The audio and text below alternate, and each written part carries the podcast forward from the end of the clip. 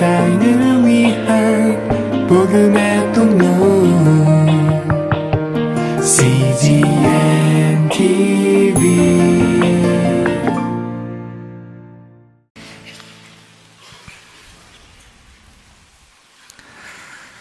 네, 오늘 설교의 제목은 너희가 그들에게 먹을 것을 주어라 라는 제목입니다. 아, 오늘 본문의 12절을 보면 날이 저물자 열두 제자가 여호와 예수께 다가와 말했습니다.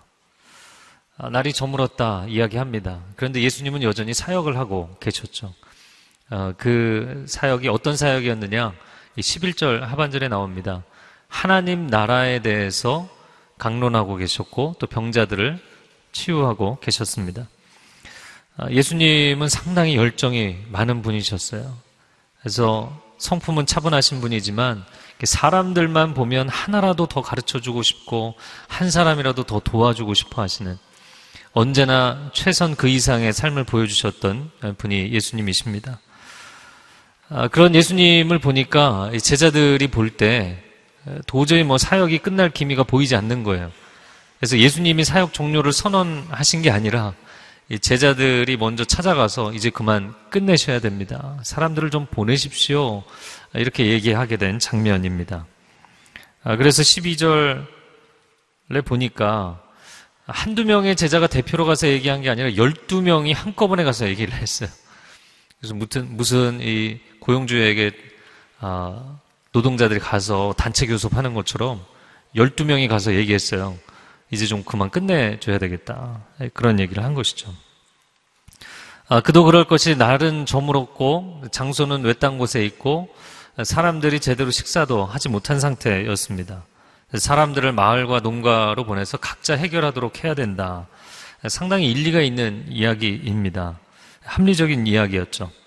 근데 13절에 이 제자들이 아무래도 불안해서 얘기를 했는데 아니나 다를까 예상한 대로 예수님이 어, 전혀 어, 실현이 쉽지 않은 그런 요구를 하십니다. 13절에 보면 너희가 그들에게 먹을 것을 주라. 저는 이 장면을 볼 때마다 그 예수님 나오는 영화 있잖아요. 성화에 보면 예수님이 표정 하나 안 변하시고 거룩한 목소리로 너희가 먹을 것을 주어라. 듣는 사람은 쓰러지는 거예요. 아, 장정만 5천 명이고 함께 모여 있는 남녀노소 다 하면 최소 만 명입니다.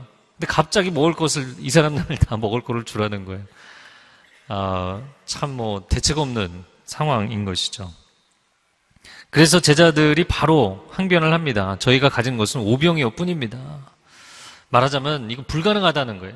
도저히 주님이 요구하시는 것은 실현 가능성이 없다라는 얘기죠. 그러면 왜 불가능한가? 한 세 가지 정도로 이유를 얘기하자면 첫 번째, 가진 것이 없기 때문에 오병이어 밖에. 제가 이 문장을 이렇게 딱 쓴 것은 원어상으로는 이렇게 써 있어요. 여기 오늘 본문의 우리말 성경에는 우리가 가진 것은 오병이어 뿐입니다. 라고 긍정문으로 썼는데 원어상으로는 부정문이에요.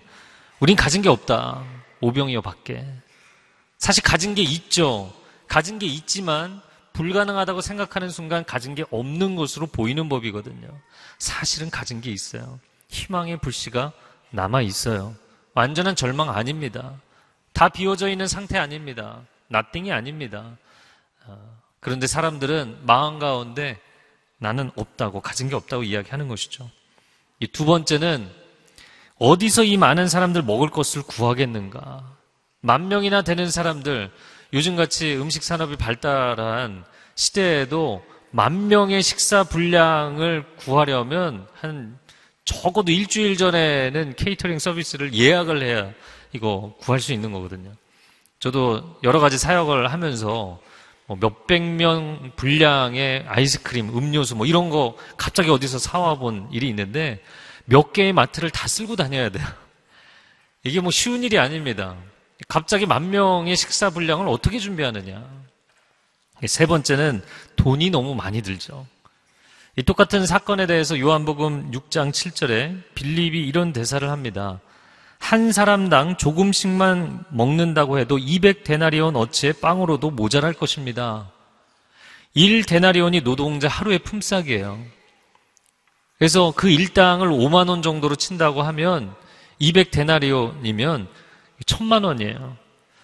천만 원인데 아, 사람들의 숫자는 뭐 최소 만 명이거든요. 그럼 한 사람당 얼마씩 돌아가나요? 계산기를 빨리 돌려보세요. 한 사람당 천 원이거든요. 그러면 천 원으로 뭐 사람들한테 먹여줄 수 있는 건 뭐 굉장히 한정된 것이죠. 그래서 뭐 붕어빵 한두 개 정도의 아주 싼 음료수? 그러니까 200데나리온 어치가 있어도 다 먹이기 힘들 정도다. 그 정도 돈도 없는 것입니다. 그런데 예수님이 제자들의 이 합리적인 설명에 대해서 좀 밀리시면 좋겠는데 전혀 밀리지 않으세요. 이유를 설명하지도 않고 앞뒤에 대해서 얘기하시지도 않고 예수님이 바로 다음 명령을 내리십니다. 그것이 14절 하반절의 말씀이죠. 사람들을 50명씩 둘러앉게 하라. 50명씩 만 명이면 200개 그룹이 있어야 돼요. 여기는 평평하지 않아서 그렇지만 서빙고 같은 경우 맞춤 전도 집회를 할 때 본당에 테이블을 놓기도 하는데 10명이 앉는 테이블이 가장 큰 테이블이에요. 10명 테이블을 많이 놔봤자 한 50개 놓는 거예요. 아, 그렇게 놔도 한 500명이거든요. 그럼 만 명이면 50명이 앉는 테이블을 200개를 놔야 돼요. 어마어마한 숫자입니다. 별로 안 놀라시지만 굉장히 많은 숫자예요. 이 정도 숫자가 그냥 앉아서 집회를 한다고 해도 올림픽 체조 경기장 정도 사이즈는 있어야 되는 엄청나게 많은 사람입니다. 더 놀라운 것은 사람들을 50명씩 앉히라고 했는데 이 앉는다는 게 그냥 앉는 게 아니고요. 원어상에 보니까 제대로 식사하려고 모로 누워서 앉는 거예요. 이스라엘 사람들 음식도 없는데 예수님이 다 누이라고 하신 거예요. 저는 이 장면이 만 명이 눕는 이 장면이 굉장히 재밌었을 것 같아요. 네. 그리고 제자들은 기가 찰 노르신 거죠. 아니 뭐 어디 음식이 있어야 만 명을 누우라고 하죠. 만찬 자리에 사람들을 앉히는 것처럼 예수님이 말씀하신 것입니다. 아, 16절에 예수님이 오병이어를 받아 드시고 하늘을 우러러 감사 기도를 하십니다. 저는 이 장면을 볼 때마다 이 감사 기도는 하나님 앞에 기적을 구하는 특별한 기도일 것이다. 이렇게 생각을 했어요. 그런데 성경의 학자들 당시에 또, 어, 그 고고학과 문화인류학을 하는 그런 학자들의 주장은 예수님의 감사 기도는 특별한 기도가 아니었다는 거예요. 그냥 보통의 이스라엘 사람들, 팔레스타인에 사는 그 유대인들이 가정에서 식사할 때 하는 평범한 식사 기도인 거예요. 하나님 일용할 음식을 주셔서 감사합니다. 뭐 특별한 기도가 아니었어요. 평범한 기도였어요. 그러면 그날 사람들과 나눠 먹는 이 음식은 특별한 것이었느냐? 빵과 물고기도 평범한 음식이에요. 팔레스타인 사람들이 특별히 가난한 평민들이 주로 먹는 아주 일상적이고 평범한 음식입니다. 빵은 둥그런 빵덩어리고 그리고 생선은 훈제 아니면 어, 그 양념을 한 좀 그런 간이 들어있는 생선인 것이죠. 그래서 빵을 식사로 그리고 생선을 반찬으로 먹는 거예요. 우리식으로 이야기를 하자면 밥과 간고등어 이 정도, 뭐 밥과 김치 이런 수준입니다. 그래서 이 평범한 기도 그리고 평범한 음식을 통해서 하나님은 비범한 기적을 일으키시는데 이것을 사용하셨다는 거예요. 어, 저는 이것이 참 중요하다고 생각이 됩니다. 우리는 하나님의 기적이 일어나기를 우리의 삶 가운데 원합니다. 그러면 그 기적이 어디서 일어나는가? 하늘에서 떨어지는가? 어, 하나님의 특별한 역사를 통해서 일어나는가? 물론 하나님이 개입하시죠. 그러나 우리의 일상을 통해서 일어나는 거예요. 우리의 작은 일상을 주님의 손에 맡겨드리면 그 일상으로부터 놀라운 기적이 나타나는 줄로 믿습니다. 그래서 주님을 우리의 삶 가운데 초대하는 것이죠. 16절 아, 하반절을 보면 그것을 떼어서 제자들에게 주시면서 사람들 앞에 갖다 놓게 하셨다. 저는 이 본문을 묵상하면서 또 한 가지 궁금했던 것이 어, 도대체 기적이 어느 타이밍에 일어났을까? 사람들, 제자들에게 음식을 나눠주시고 제자들이 각 그룹에 가서 떼어줄 때 기적이 나타났을까? 어, 그랬다면 정말 제자들은 굉장히 충격을 받고 놀랬을 것 같아요. 아, 그런데 아쉽게도 거기서 기적이 난 게 아니었어요. 성경의 원어들을 보고 원어의 시제들을 보니까 예수님이 떼셨고 제자들의 손에 나눠주셨다라는 이 표현이 시제가 반복적인 시제예요. 반복의 의미를 갖고 있는 시제입니다. 그래서 예수님의 손에서 기적이 나타났고 제자들은 그냥 옮기기만 한 거예요. 저는 이것도 상당히 중요하다고 생각이 됩니다. 예수님이 불신하고 있는 제자들, 그들의 손에서 기적이 나타나도록 하지는 않으셨어요. 그러나 그들을 이 사역에서 제외시키지도 않으셨어요. 기적은 주님의 손에서 일어났지만 나눔은 제자들의 손에서 일어난 것입니다. 우리의 삶 가운데 기적은 하나님이 일으켜주시고 놀라운 축복은 하나님이 부어주시지만 나눔은 우리의 사명이고 우리의 책임인 것입니다. 여러분, 이 나라 이 민족이 전쟁의 폐허에서 여기까지 올 수 있었던 것은 하나님의 기적인 줄로 믿습니다. 그러나 그 하나님의 기적과 하나님의 축복을 나눠야 될 책임이 누구에게 있는가? 바로 우리에게 있는 것이에요. 가난한 이웃들, 어려움을 당한 이웃들, 열방 가운데 가난과 고통 가운데 있는 많은 민족과 나라들과 이 하나님의 놀라운 기적과 축복을 나눠야 될 책임이 한 민족에 있는 것입니다. 결국에 17절에 사람들은 모두 배불리 먹고 만족했다라고 돼 있어요. 저는 예수님을 보면서 예수님 당신은 이 땅에 구제 사역을 하러 오신 분이 아니라 구원 사역을 하러 오신 분이 아닙니까? 굳이 이 일을 할 필요가 없다고 이야기한 이 제자들의 주장이 맞지 않습니까?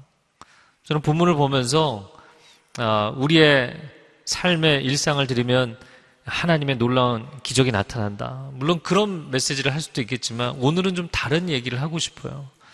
도대체 주님은 왜 이 일을 하셨는가?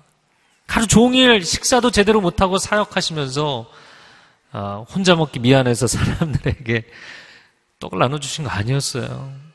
그냥 사람들 돌려보내고 좀 쉬시면 되는데 주님은 굳이 굳이 고집을 피고 그 사역을 하신 겁니다. 주님 도대체 어떤 마음 때문이었습니까? 배고픈 자녀에게 떡 하나라도 입에 더 넣어주고 싶은 그 부모의 심정. 저는 예수님의 마음 가운데는 특별한 사랑과 그 백성들을 향한 극률의 마음이 있었다고 생각이 됩니다. 언제나 예수님이 우리에게 보여주신 그 삶과 그 사랑, 그리고 그분의 희생과 죽음은 언제나 최선 그 이상의 것인 거죠. 아, 여러분, 만약에 우리가 예수 그리스도를 닮아가는 인생을 살아가기를 원한다면 우리의 삶이 이렇게 되기를 원하는가? 내 인생의 오병이어의 기적이 나타나기는 원하지만 내가 그런 기적을 일으키는 어떻게 보면 평범하지 않은 비정상적인 남을 위해서 자기 자신을 다 내어주고 쏟아붓는 이런 인생을 살라고 나한테 이야기를 한다면 나는 과연 원하겠는가?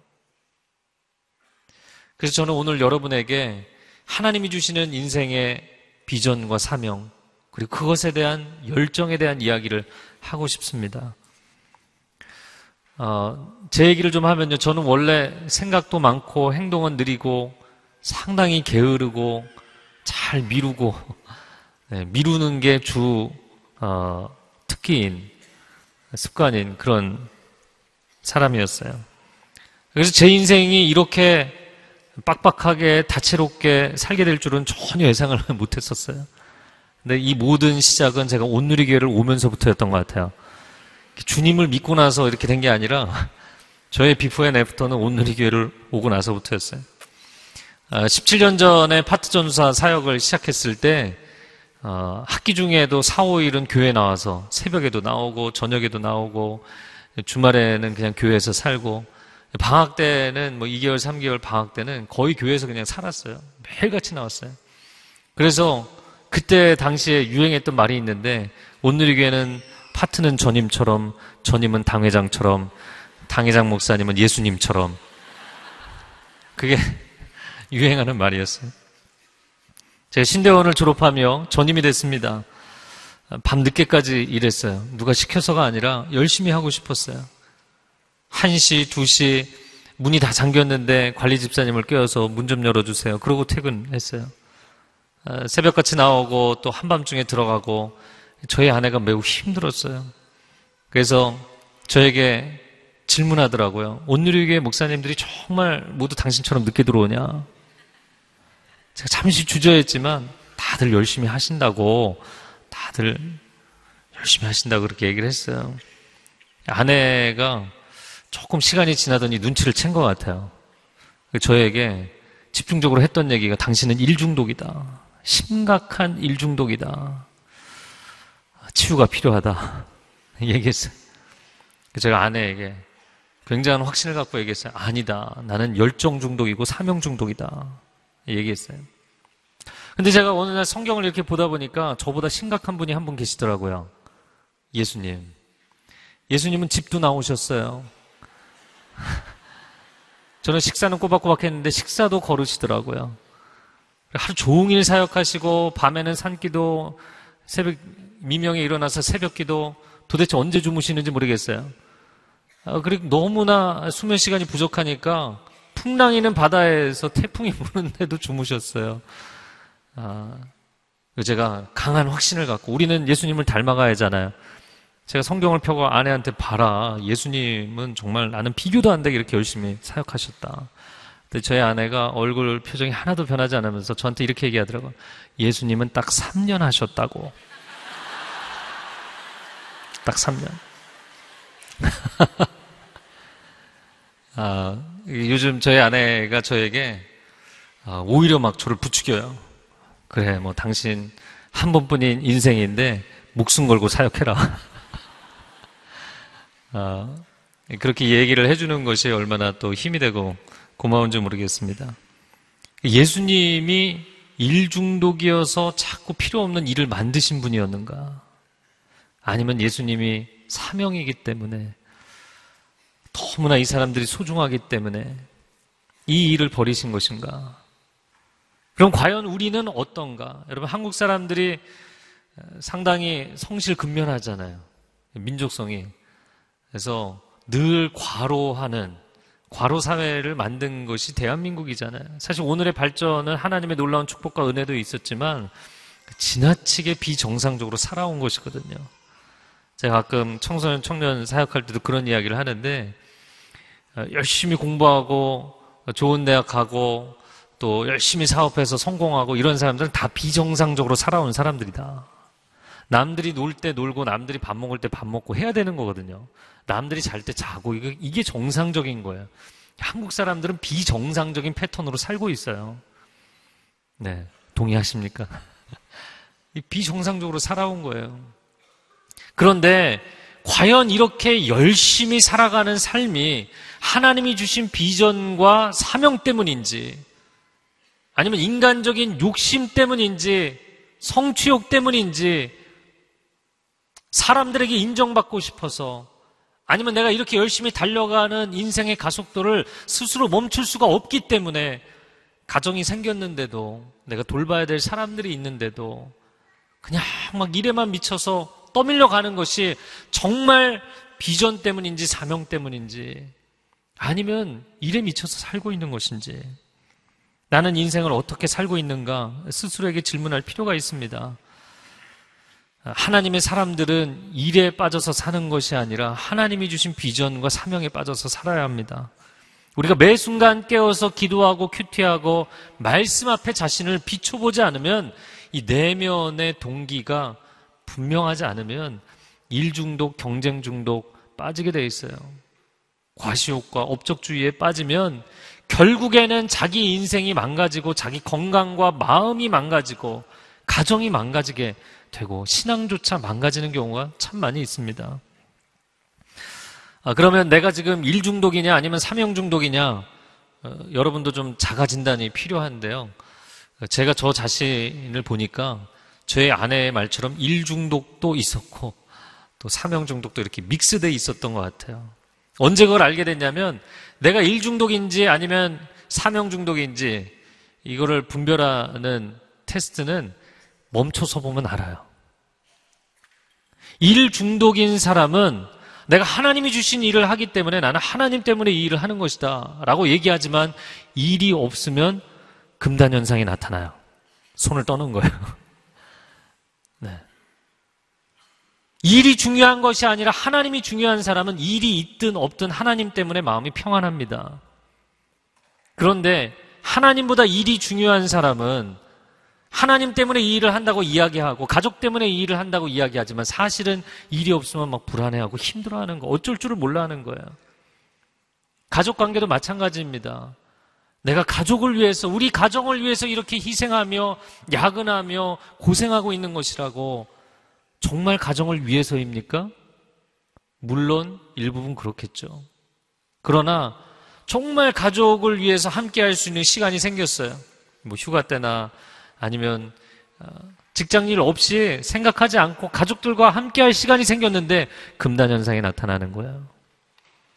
가족들하고 함께 있는데 어쩔 줄을 몰라 하고 답답해 하고 오랜만에 함께 있으면서 계속 싸우고 늘 경쟁하며 살고 치열하게 살아왔기 때문에 행복함을 누릴 줄을 모르는 것이죠.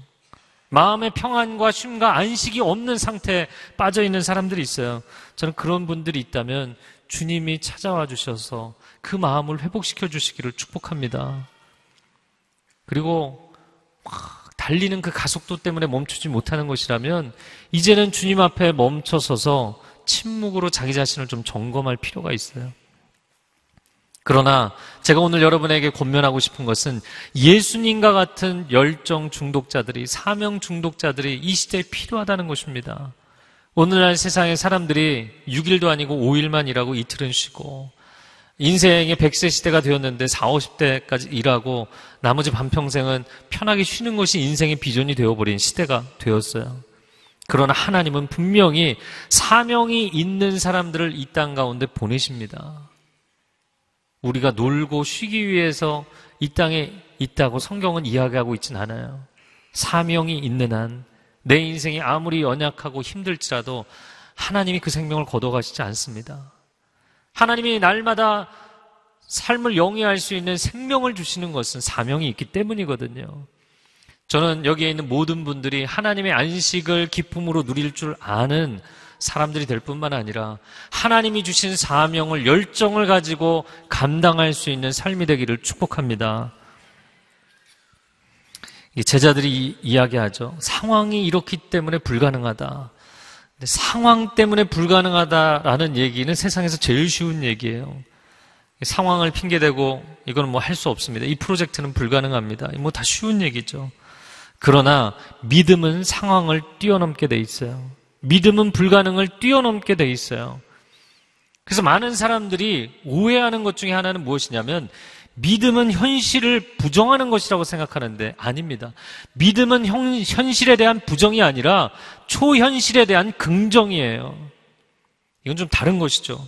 현실의 장벽을 충분히 알고 이해하고 있지만 그것을 뛰어넘게 하시는 하나님의 사랑과 지혜와 능력이라는 초현실에 대한 긍정이 있기 때문에 믿음을 갖는 거예요. 그리고 그 믿음이 현실을 뛰어넘는 모든 불가능의 장벽을 뛰어넘는 하나님의 능력이 되는 줄로 믿습니다. 그래서 비현실과 초현실은 다른 것입니다. 세상 사람들은 입체적 관점이 없기 때문에 초현실도 비현실로 보여요. 당신이 가진 믿음, 그건 비현실적이다. 봐라, 당신의 삶에서 아무것도 이루어진 것이 없고 보이는 것이 없는데 뭐가 된다는 이야기냐?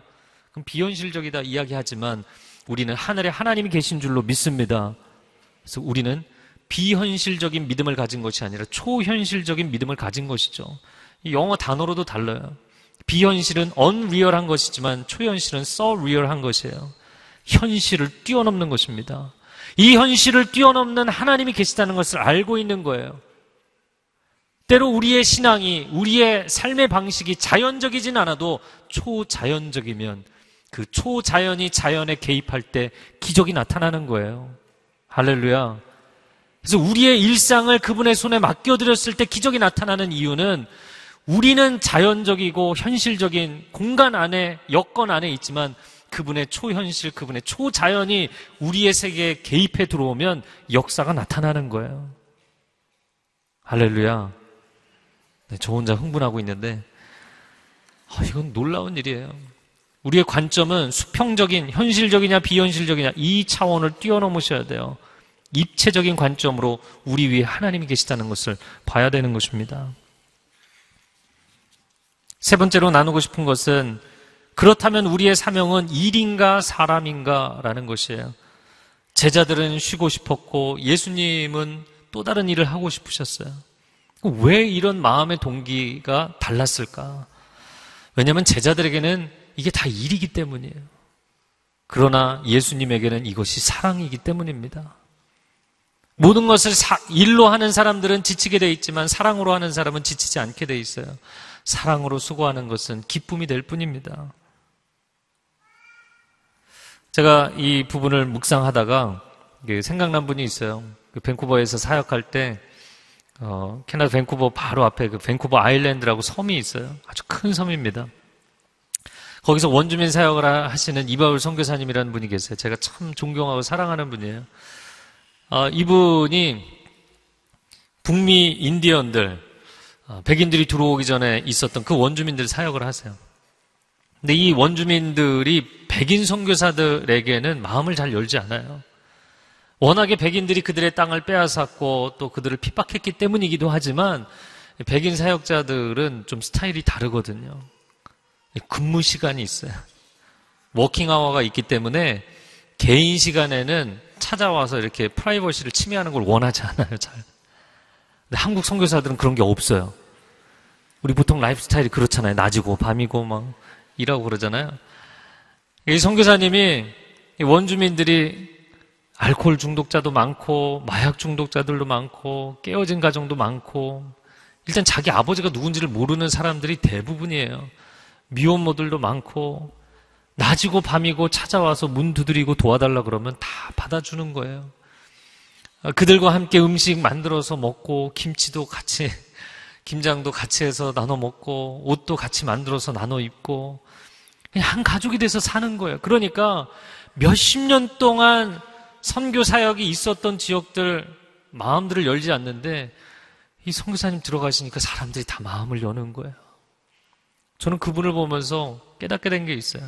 선교는 사역이 아니라 사랑이구나. 우리가 교회에서 하는 모든 일들도 여러분이 회사에 나가서 하는 모든 일들도 심지어 우리 자녀들을 양육하는 것도 우리가 어떤 일로 생각하고 어떤 목적을 달성하기 위해서 몰아가는 것이 되면 그건 반드시 지치게 돼 있어요. 그러나 진정으로 순수한 동기로 사랑하기 때문에 사랑하기 때문에 하는 일은 지치지 않게 되어 있는 것입니다. 존 맥스웰이 쓴 리더가 알아야 할 일곱 가지 키워드라는 책이 있습니다. 리더들이 보아야 될 아주 중요한 책이라고 생각이 됩니다. 그 책의 마지막 챕터에서 제가 참 기억나는 말은 리더들한테 하는 말입니다. 당신이 사랑해야 할 대상은 당신의 자리가 아니라 당신의 사람들입니다. 리더들이요, 당신이 사랑해야 될 대상은 당신의 자리도 아니고 당신의 권력도 아닙니다. 당신의 사람들을 사랑하십시오. 예수님이 일을 좋아해서 일을 벌리시는 게 아니에요. 제자들 입장에서는 주님 또 시작하신다. 누가 좀 말려라. 이런 마음이 가득하겠지만 예수님이 일이 좋아서 일을 벌리시는 게 아니에요. 사람들이 좋아서 사람들을 사랑하기 때문에 그 수많은 사람들이 모여 있는 것이 제자들 입장에서는 피곤한 거예요. 여러분 음식점에 정말 막 사람들 순환이 빠른 그런 음식점 가보시면 아마 느낄 겁니다. 주인은 굉장히 좋아하는데 종업원들은 짜증이 나는 거예요. 피곤하고. 주인과 아, 일하는 사람들의 마음의 차이죠. 이 제자들은 사람들이 이렇게 많이 모였는데 이 사람들을 먹이라고 그러니까 막 짜증이 나는 거예요. 왜? 그건 일일 뿐이기 때문에 사람이 사람으로 보이지 않는 거예요.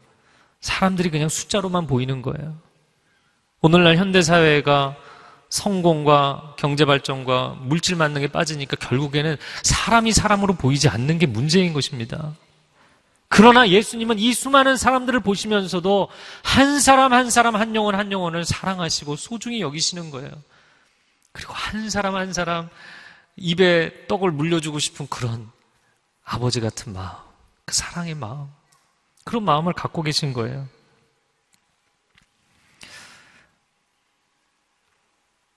예수님께서 제자들에게 13절에 그런 얘기를 하셨잖아요. 너희가 그들에게 먹을 것을 주어라. 예수님이 제자들에게 너희 지금 갖고 있는 게 얼마나 되니? 돈은 얼마 갖고 있니? 음식은 얼마나 갖고 있니? 이런 거 점검하지 않으셨고요.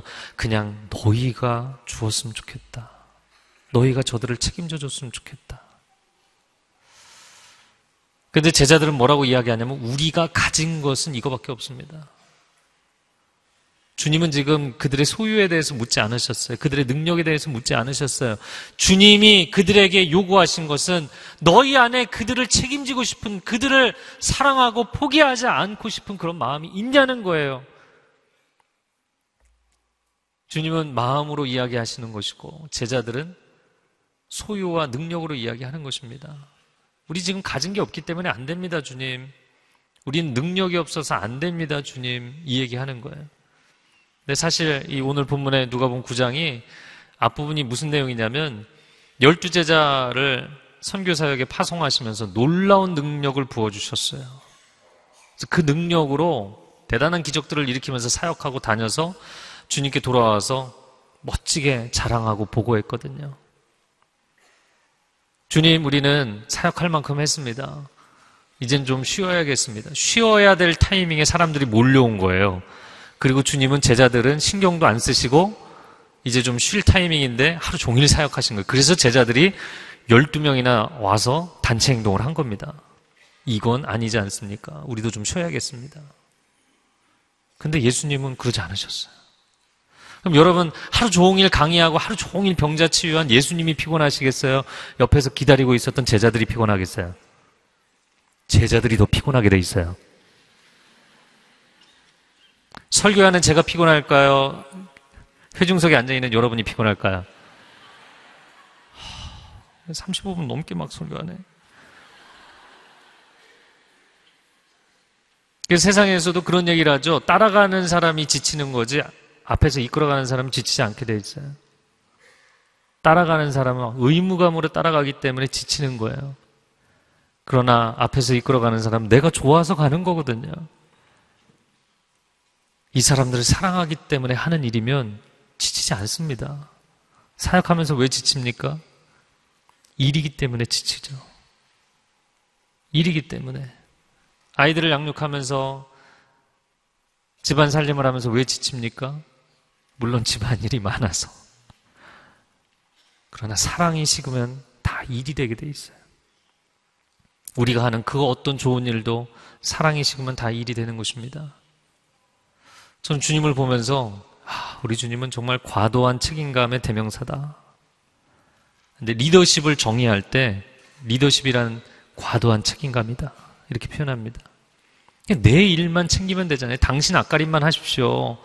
그런데 그렇게 살 수가 없는 거예요. 다른 사람의 일도 걱정하고 지역사회의 일도 걱정하고 나라와 민족을 걱정하고 시대를 걱정하고 그런 과도한 책임감을 가진 사람들이 리더가 돼야 진정한 리더십을 발휘하는 것이거든요. 자리를 탐하고 권력을 탐하는 사람들 말고요. 제자들은 그럴 마음이 없어요. 아, 주님, 상식적인 수준에서 일하고 끝내시죠. 근데 주님은 그럴 수가 없는 거예요. 그럼 주님은 도대체 왜 그러셨는가? 주님의 마음은 영원으로부터 이 땅에 찾아오시면서 그분이 여기 외유하러 오신 거 아니잖아요. 그분이 여기에 뭐 사람들 뭐 알아서 살라고 그러고 나는 십자가 한번 줘주면 되지. 이렇게 그냥 숙제하려고 오신 분이 아니잖아요. 너무나 사랑하는 하나님의 존귀한 형상들을 내 자녀들을 회복하시고 싶어서 사랑하기 때문에 오신 것이잖아요. 그, 그 마음이 다르신 거예요. 단 3년 사역하시기 때문에 그 3년 동안 평범 이상의, 아니, 최선 이상의 모든 것을 쏟아 부으신 겁니다. 저는 예수님께 질문했어요. 주님, 이 땅에 구제 사역하러 오신 것도 아니고, 구원 사역하러 오신 건데, 이거 할 필요 없는 일 아닙니까? 영혼만 구원해 주면 되지 않습니까? 근데 주님은 만난 그 사람들을 이제 언제 다시 만날지 모르기 때문에 그들과 함께 있는 동안 떡이라도 물고기 한 마리라도 배불리 먹여주고 싶으신 그 주님의 마음. 어, 저는 이 주님의 마음이요. 고린도전서 4장 15절에 사도 바울이 너에게 1만 스승이 있으나 아비는 많지 아니하니 내가 복음으로 너희를 낳았도다. 야비의 마음인 거예요. 사랑하는 성도 여러분, 우리는 우리의 인생을 어떻게 대하고 있습니까? 우리의 직장의 일을 어떻게 대하고 있습니까? 교회에서의 사역, 집안에서 우리가 해야 될 일들을 어떻게 대하고 있습니까? 사랑이 식으면 인생은 피곤하고 지치게 돼 있어요. 주님의 마음을 보면서 주님은 과도한 책임감을 갖고 계신 분이었어요. 오병이어의 이 본문을 가지고 저는 늘 우리의 일상, 우리의 소소함을 주님의 손에 맡겨드리면 기적이 나타납니다. 설교했습니다. 그러나 오늘은 다른 설교를 하고 있는 거예요. 주님, 하지 않아도 될 일을 왜 하셨습니까? 도대체 왜 하셨습니까? 왜 그렇게 피곤하게 사셔야 했습니까? 과도한 책임감 때문이죠. 제자들도 이해할 수 없을 만큼의. 여러분, 만약에 하나님께서 이 죄 많은 인간들에 대해서 과도한 책임감을 느끼지 않으셨다면 그 아들을 이 땅에 보내지 않으셨을 것입니다. 만약에 하나님께서 이 아름다운 동산을 망가뜨린 그 책임을 인간에게 묻기만 하시고 당신이 책임감을 느끼지 않으셨다면 우리에게 구원은 없었을 것입니다. 하나님이 선을 넘어서는 과도한 책임을 지기로 결정하셨기 때문에, 아니, 그러한 사랑을 갖고 계셨기 때문에 구원이라는 기적이 가능해진 것이에요. 이 땅에서 기적이 어떻게 일어나냐고요? 소유가 많아서, 능력이 많아서 일어나나요? 아닙니다. 제자들이 얘기하잖아요. 나는 가진 게 없어서, 능력이 없어서. 아니요. 소유가 많고, 가진 게 많고, 능력이 많아도 사랑의 마음이 없으면 아무것도 안 하게 돼 있어요. 그러나 소유가 없고 능력이 없어도 사랑하는 마음이 있으면 모든 것을 할 수 있어요. 모든 것을 가능케 할 수 있습니다. 이 사랑의 능력이 하나님의 능력의 핵심입니다. 하나님의 전지전능하심의 핵심은 하나님의 사랑입니다. 사랑하면 그 마음이 읽혀지고 사랑하면 알게 되잖아요. 말하지 않아도 알게 되잖아요. 그 하나님의 지혜, 하나님의 능력의 가장 핵심에는 사랑이 있어요. 사랑이 최고의 지혜고 사랑이 최고의 능력입니다. 주님이 오늘 제자들에게 야 너희들이 나한테 반기를 들어 내가 충분히 능력을 보여주마 이런 것 때문에 하신 게 아니에요. 사랑하는 그 마음을 제자들도 갖기를 원하시기 때문에 나는 3년만 사역하면 떠날 것인데 너희들 이 사람들을 위해서 정말 한 사람 한 사람을 소중히 사랑하고 섬기겠느냐. 그 마음을 권면하시는 것입니다.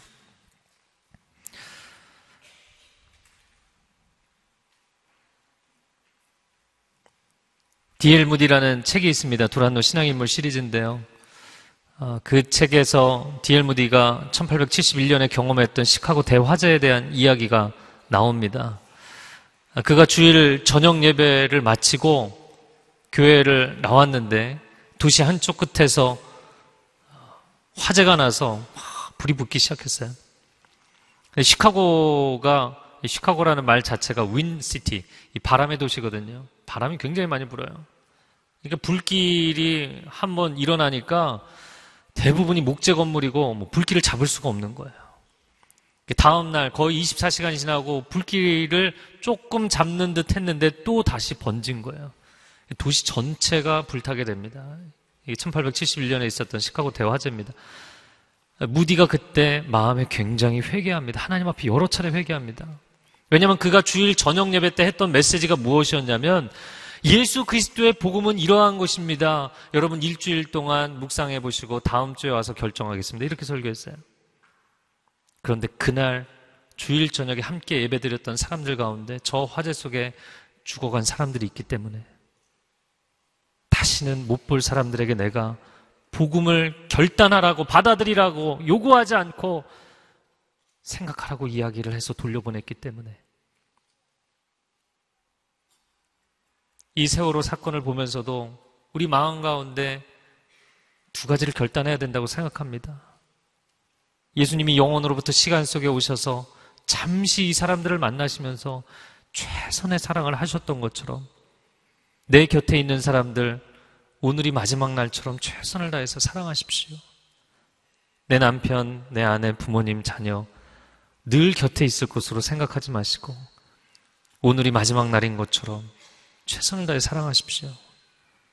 그리고 언제 다시 만날지 모르는 내 이웃들 그들에게 최선을 다해서 복음을 전하십시오. 이 땅을 떠나는 시각은 다 다르지만 결국에는 이 땅을 떠나는 날 유일한 소망은 천국에 대한 소망입니다. 이 부활에 대한 소망, 복음의 소망이 우리에게 없다면 우리는 비참한 인생이 되는 것이에요. 이 나라와 또 한국 교회를 우리가 이 나라와 한국 교회를 위해서 우리가 기도하기를 원합니다. 한 생명을 천하보다 귀하게 여기는 나라가 되게 해 주십시오. 지금 구조 작업이 진행되면서 많은 사람들이 애가 타고 안타깝고 답답하기 때문에 최선 그 이상의 구조의 노력을 기울여 달라고 계속 요구하고 있잖아요. 여러분, 사건, 사고가 나면 최선 그 이상을 하는 것일까요? 아니요. 평소에 최선 그 이상의 삶을 살고 싶은 사랑과 열정과 사명감이 우리에게 필요한 거예요. 매뉴얼을 아무리 만들어도 법 개정을 아무리 해도 사람들이 다른 사람을 사랑하고 섬기겠다는 마음이 없으면 아무것도 지켜지지 않게 돼 있어요. 과연 우리는 이 땅에서 크리스찬으로 살아가면서 하나님이 주신 이 복과 은혜를 다른 사람을 위해서 나의 건강, 나의 재능, 나의 물질, 나의 시간 아낌없이 나누고 싶은 마음이 있는가? 오병이어의 기적이 내 삶에 일어나서 내가 떡을 얻어먹는, 얻어먹는 위치에 있으면 참 좋겠죠. 그러나 주님이 우리에게 요구하시는 것은 너의 시간, 너의 생명, 너의 건강, 너의 재능, 내가 사람들을 위해서 아낌없이 나눠준 것처럼 너도 나눠줄 수 있겠냐? 우리에게 이 한 가지를 요구하시는 것입니다. 오늘날 한국 교회가 한국 크리스찬들이 그러한 삶을 결단할 때 이 나라는 변할 것입니다. 그러나 우리가 신앙생활을 하는 것이 그저 복을 얻기 위해서 성공하기 위해서 내 자녀가 잘 되기 위해서 그것이 전부라면 이러한 어려움은 벗어날 수가 없는 거예요. 사랑하십시오. 복음을 전하십시오. 최선 그 이상의 삶을 살아가십시오. 하나님의 기적이 여러분의 삶에 나타날 것입니다. 함께 기도하겠습니다. 사랑하는 주님, 우리의 삶에 기적이 나타나기를 원하는 것이 아니라 우리의 마음에 하나님의 사랑이 부어지기를 원합니다. 주님의 그 깊은 사랑이 체험되기를 원합니다.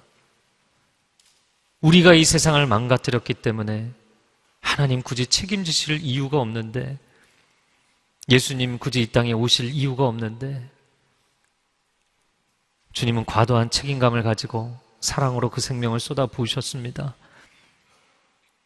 떡과 물고기를 나눠주신 것처럼 십자가 위에서 그 몸이 다 찢기고 그 피를 다 쏟고 우리를 위해 아낌없이 마지막까지 다 내어 주셨습니다.